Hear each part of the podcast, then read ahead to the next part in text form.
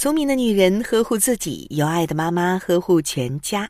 大家好，我是潇潇，每晚八点在北京向您问好。如果说智商决定了一个人的方向，那么情商就决定了这个人能在这个方向走多远。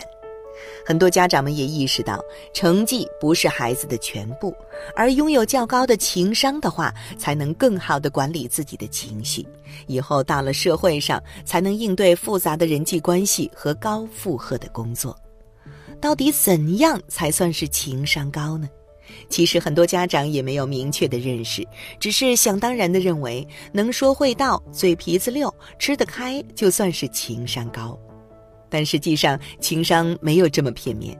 它最常用的全名是情绪商数，更倾向于衡量一个人的情绪管理能力，也可以理解为调节自己的精神状态并与人和谐相处的能力。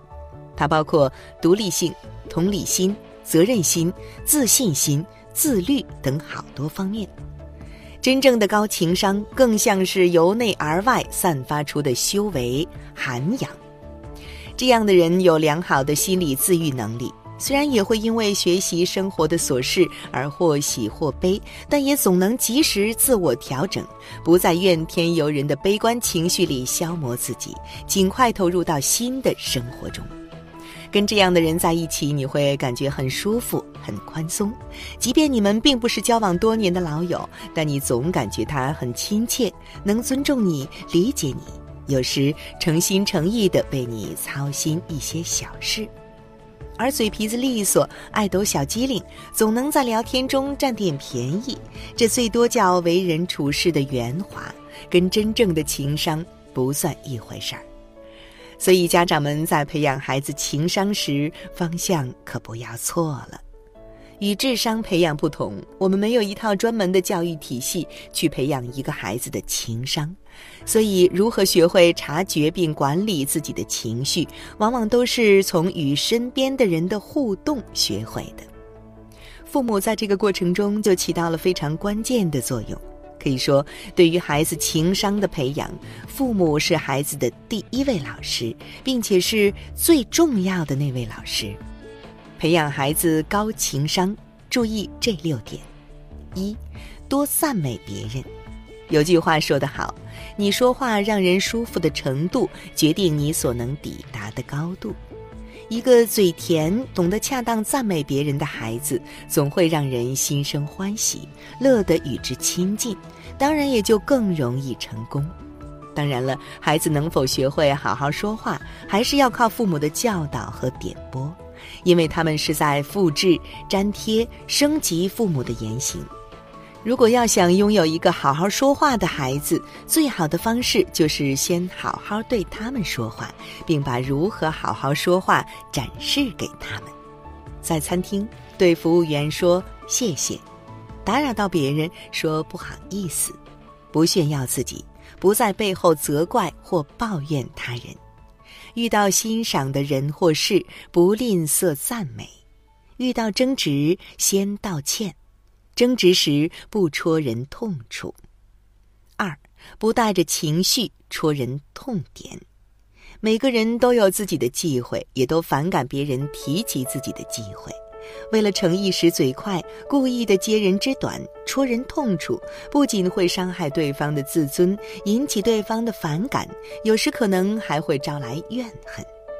小的时候，有次我弟和同学小林因为一件小事吵架，我弟嘴笨吵不过，气急之下脱口而出：“你说话这么恶毒，难怪被你妈抛弃，说你是累赘。”结果小林当场就把我弟给揍了。我妈知道了原因后，狠狠地批评了我弟，还拉着他去小林家道歉。听别人说，小林的妈妈和他爸离婚时，小林想跟着他妈生活，但是他妈为了以后改嫁更容易些，就放弃了他的抚养权，还说带着他是个累赘。抛弃累赘这句话，一直都是小林心里的痛。教会孩子，即使在生气时，也绝不戳人痛点。拿人的缺陷和不幸来取笑，因为那样自己得不到愉悦，别人也得不到温暖。三，培养一点幽默感。如果火柴在你的口袋里烧起来了，你该庆幸，还好你的口袋不是炸药库。契诃夫曾经这么幽默地安慰他的朋友：“幽默使人快乐，幽默使人笑。幽默感强的人能把难过变成欢笑，能把失败变成动力。幽默总能给人很多启示。”我们的孩子，说实话压力挺大的，读书很辛苦，但生活可以是快乐的。有一颗幽默的心，有幽默感，那一串一串的英文单字好像也没有那么面目可憎嘛。那搞得人头疼的数学公式好像也不是那么难如登天嘛。孩子能幽默起来，压力会小，成绩会好。现在我们很多家长都是微信朋友圈的老手了，上面有不少分享的笑话。有空没空和孩子一起笑笑，是培养孩子幽默感的最好办法。孩子总是能记住各种笑话的。笑一笑的力量有多大？据分析，如果在做作业前能听到一个笑话笑一笑，就那么几秒钟，就能缓解他一整晚的作业压力和复习压力。四，少发牢骚，少抱怨。牢骚和抱怨都是很强的负面情绪，虽然表面看起来我们是在指责别人，对外发泄怨气，但实际上却点燃了自己内心的火气，让我们时刻处于一种内耗状态，一点点消磨掉了自己的耐心、自信和进取心。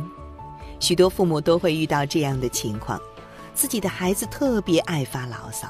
他们一会儿抱怨老师故意刁难自己，不喜欢自己；一会儿抱怨英语单词和数学公式特别难记；一会儿又说老师留的作业太多，到晚上十一点都写不完；一会儿抱怨学习环境不好，校园散发出一种难闻的气味儿。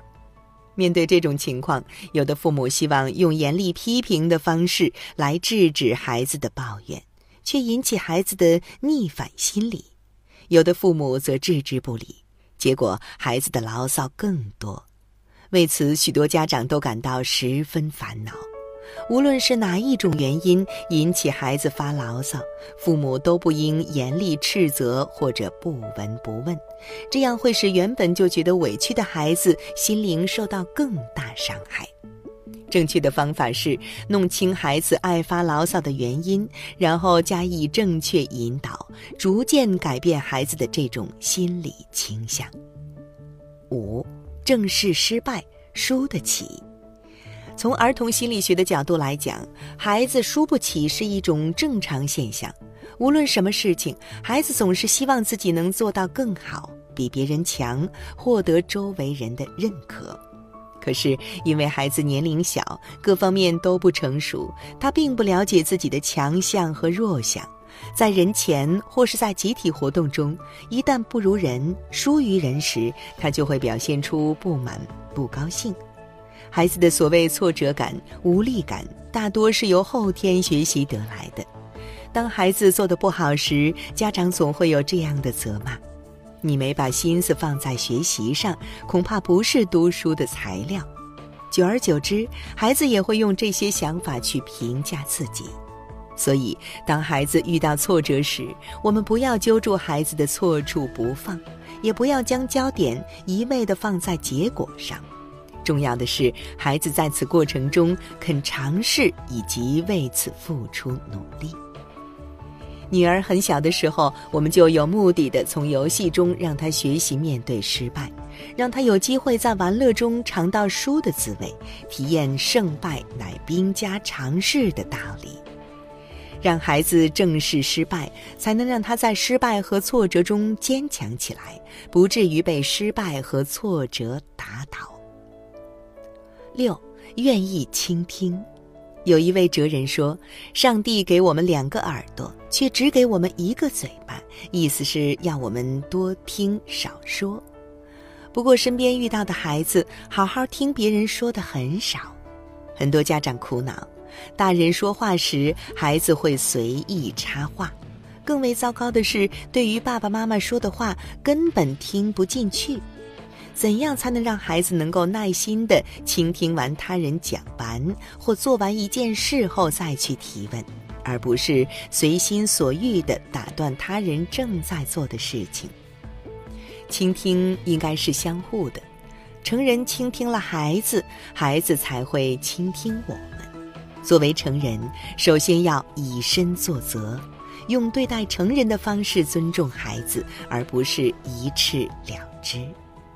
换言之，作为父母的我们，不会对另外一个成年人在向我们提问的时候直接生硬的拒绝。同样的，在面对孩子向我们询问各种各样的问题时，我们必须得把孩子当作大人同等对待。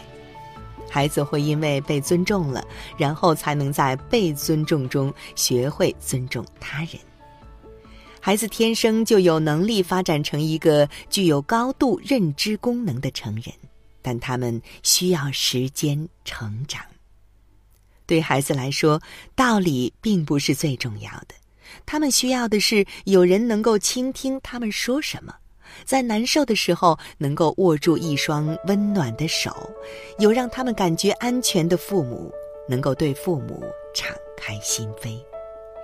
你这样做看似放弃了对孩子严厉的教育手段，但却用一种温和而坚定的方式，让孩子明白对与错，让他对自己情绪的觉察力更强，让他在成长中学会如何合理的管理自己的情绪。父母善解人意的教导，会将孩子教导成一个善解人意的人。好啦，今晚的有听妈妈就到这里了。如果您觉得不错，请分享给您的朋友们吧。我是潇潇，让我们明天再见，晚安。